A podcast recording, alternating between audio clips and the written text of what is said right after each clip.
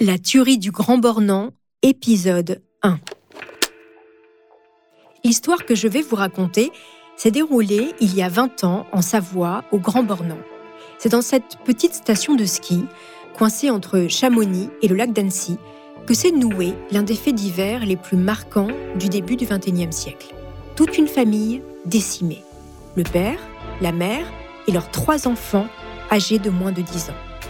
La famille Flactif a été l'objet d'une campagne de dénigrement indécente et sans précédent dans l'histoire judiciaire. Des habitants du village méprisant à leur égard devant les caméras du jamais vu. Le mobile de ce quintuple meurtre, une terrible jalousie. Oui, les Flactifs ont été assassinés pour une histoire de chalet. Vous écoutez Homicide, je suis Caroline Nogueras.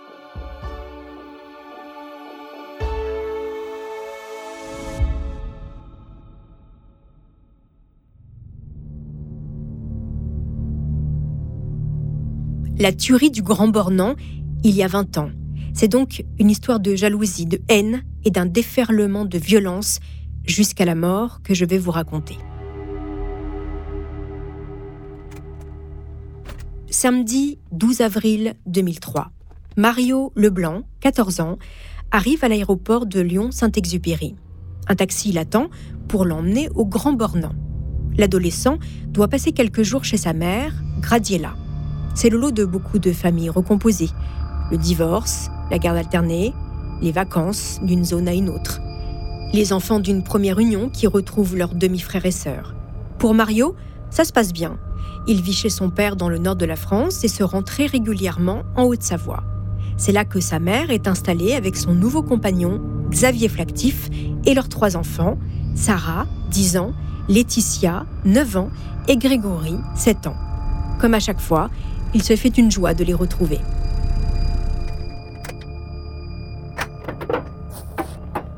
Il est un peu plus de 13 heures quand le taxi s'arrête au Chinaillon, devant l'imposant chalet des Flactifs.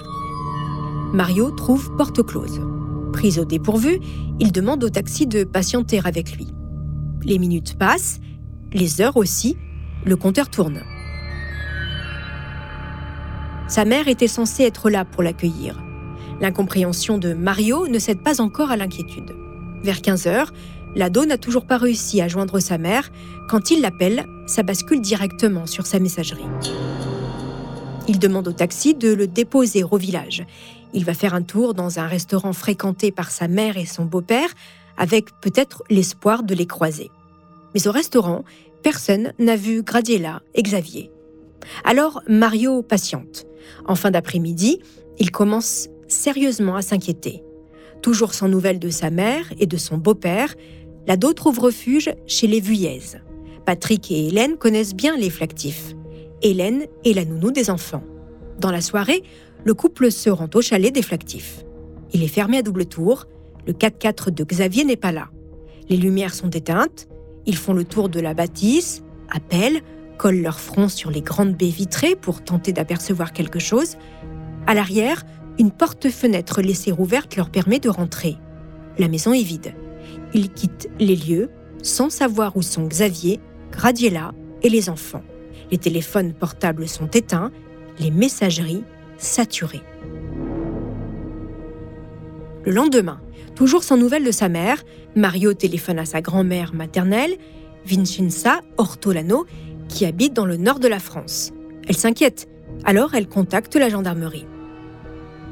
Tout de suite, les gendarmes craignent un accident. Dans cette région, les routes sont sinueuses. Dans le coin, le 4x4 rouge des Flactifs respecte rarement les limitations de vitesse. En effet, il n'est pas rare de voir Xavier traverser le village à vive allure. Et si la famille avait eu un accident ? Mario y pense aussi. Son beau-père a peut-être fait le fou en voiture. Les gendarmes survolent la zone à la recherche du véhicule au fond d'un ravin. Le lac d'Annecy, distant de quelques kilomètres, est sondé. Lundi 14 avril, on est toujours sans nouvelles de la famille. Ça fait déjà 48 heures. Dans leurs classes respectives, les chaises de Sarah, Laetitia et Grégory restent vides. Des gendarmes se rendent au chalet. C'est une visite rapide, juste le temps de constater qu'à l'intérieur, tout est en ordre. Le salon est rangé, et ça, comment vous dire, ce n'est pas du tout le genre de la famille. Avec 3 jeunes enfants et 500 mètres carrés habitables, les Flactif ont une petite tendance au bazar. Les chaussures sont souvent échouées dans l'entrée, les manteaux balancés sur le canapé, et il n'est pas rare de tomber sur un jouet de Grégory dans le salon. Et que dire des papiers de Xavier ? D'habitude, il y en a partout. Des dossiers, des contrats, des devis, ça traîne, ça et là. L'homme est promoteur immobilier. Les gendarmes notent d'ailleurs la présence de 2 ordinateurs portables. À l'étage, les draps et les couettes des lits des enfants ont disparu. Dans la pièce à vivre, sur le grand canapé d'angle, les coussins sont rangés comme un peloton de soldats anglais devant le palais de Buckingham. C'est bizarre. La maison est en ordre. Trop. Le frigo est plein. Sur la gazinière, 2 marmites pleines patientes sur le feu éteint. Dans les rainures du parquet, les gendarmes constatent une matière foncée. Ils se regardent d'un air entendu. Ils en informent le procureur chargé de l'enquête. Ça sent pas bon. Il s'est passé quelque chose dans ce chalet. Mais quoi ? Les enquêteurs décident donc de s'intéresser à la famille disparue. Et dans ce village de 2000 habitants, les Flactif ne passent pas inaperçus.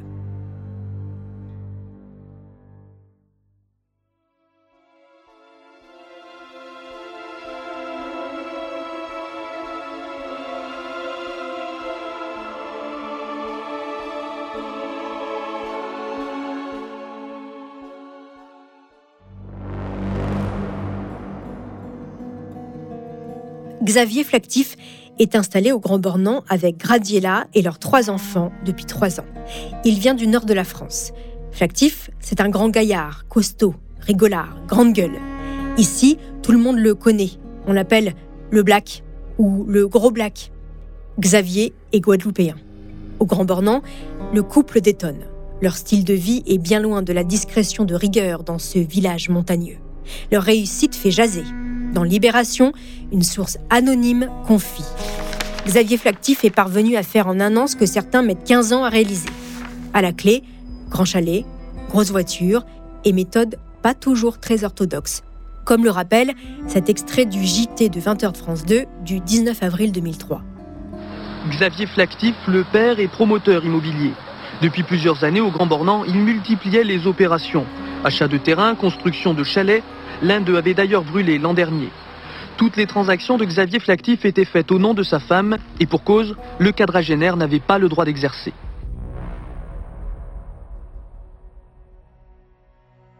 Dans la vallée, Xavier Flactif n'a pas vraiment bonne réputation. Les artisans qui lui courent après pour être payés sont légion. Les aspirants propriétaires qui lui ont versé des acomptes et qui attendent la livraison de leurs biens aussi. Lors d'une seconde perquisition au chalet de la famille disparue, les gendarmes constatent que les 2 ordinateurs du couple ont disparu. Xavier Flactif est-il revenu pour les récupérer ? Ont-ils été volés ? Et si oui, ces vols ont-ils un lien avec la disparition de la famille ? Les enquêteurs se plongent dans la vie professionnelle des Flactif. Le couple travaille ensemble. Ils sont titulaires de 71 comptes bancaires en France, en Belgique et dans divers paradis fiscaux. Xavier est un self-made man des années 80. Il a de l'ambition, du bagou et la volonté de réussir. Né en septembre 62 d'un père tchadien et d'une mère française, Xavier a été adopté par son beau-père quand il avait 3 ans. Il a grandi dans la banlieue de Lens. Il se passionne pour le droit et devient maîtreur. Son job ? Effectuer les mesures et les calculs nécessaires à l'évaluation du prix de revient d'une construction ou de sa rénovation pour les immeubles, les bureaux et les maisons. En 87, il a 25 ans. Il crée Artois Immobilier, une agence immobilière à Auchy-les-Mines, puis 4 ans plus tard, il monte une 2e société. C'est là qu'il engage Graziella Ortolano, une secrétaire comptable. Très vite, la collaboration professionnelle se mue en liaison. Xavier fait fortune en rachetant des crédits à des foyers endettés. Les affaires sont florissantes. Voitures de luxe, maison avec piscine, la réussite des Flactif fait jaser à Mondicourt, près d'Arras, où le couple s'est installé avec leurs 2 jeunes enfants, Sarah et Laetitia. Mais en 1993, c'est la faillite. Les deux sociétés de Xavier sont en liquidation judiciaire. Il crée deux nouvelles structures. Et ça marche. Sauf qu'en 1998, la justice le rattrape avec ses deux premières entreprises liquidées. Xavier est condamné et interdit de gestion pour 10 ans. Qu'importe, l'homme a de la ressource. Graziella, sa femme, devient gérante. Elle travaille, connaît les dossiers et surtout, elle donne son avis. Dans Le Parisien du 13 juillet 2003, un proche du couple raconte « Si elle disait non, c'était non. Une femme de caractère, Graziella. Et il en faut pour suivre Xavier, qui est déjà sur un nouveau projet immobilier ambitieux dans le Nord-Pas-de-Calais. Les clients ont signé, il a encaissé les chèques, sauf que le projet ne verra jamais le jour. Xavier Flactif est endetté, mais pas découragé. Jamais. Il décide de partir s'installer en Savoie, au Chinaillon. Nous sommes en 1999. L'homme d'affaires achète des terrains, fait construire des chalets et les revend. Au Grand Bornand, ses méthodes font jaser. Flactif se lève aux aurores, se couche tôt et écume les cafés pour recueillir les confidences des hypothétiques vendeurs. Dans son dos, les concurrents ont les mots durs contre ce black qui veut bouffer tout le monde. Xavier voit grand et justement, il a un nouveau projet.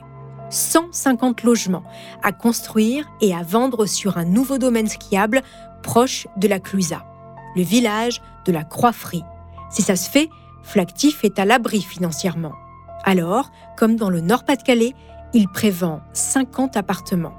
Techniquement, il n'a pas encore l'appel d'offres, mais a déjà trouvé acquéreur pour un tiers des habitations. L'accord viendra, il en est certain. Il encaisse donc les chèques. Sauf que le conseil municipal ne donnera jamais son accord et enterre dans l'œuf le village de la Croix-Frie. Flactif a creusé un peu plus ses dettes qui, au moment de sa disparition, s'élèvent à 3 millions d'euros. Au village, on ne mâche pas ses mots, comme cet habitant qui parle à visage découvert aux équipes de 7 à 8. Il a construit sur la propriété sans rien demander. Il a arnaqué tout le monde, là, sur toutes les constructions. Ah ben c'est une ordure, c'est dommage qu'il n'ait pas été défendu.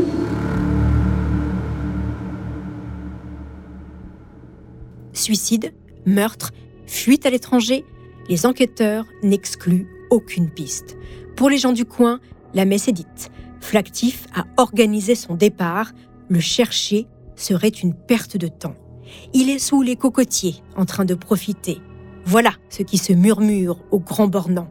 La famille, elle, n'y croit pas. Graziella est une mère poule, une mama à l'italienne. Elle n'aurait jamais laissé Mario, son fils aîné, sans nouvelles. Le 19 avril, les gendarmes se rendent au chalet pour une nouvelle perquisition. Cette fois-ci, ils sont accompagnés de spécialistes de l'Institut criminel de Ronis-sous-Bois. Et ce qu'ils vont découvrir va définitivement faire basculer l'enquête vers la piste criminelle.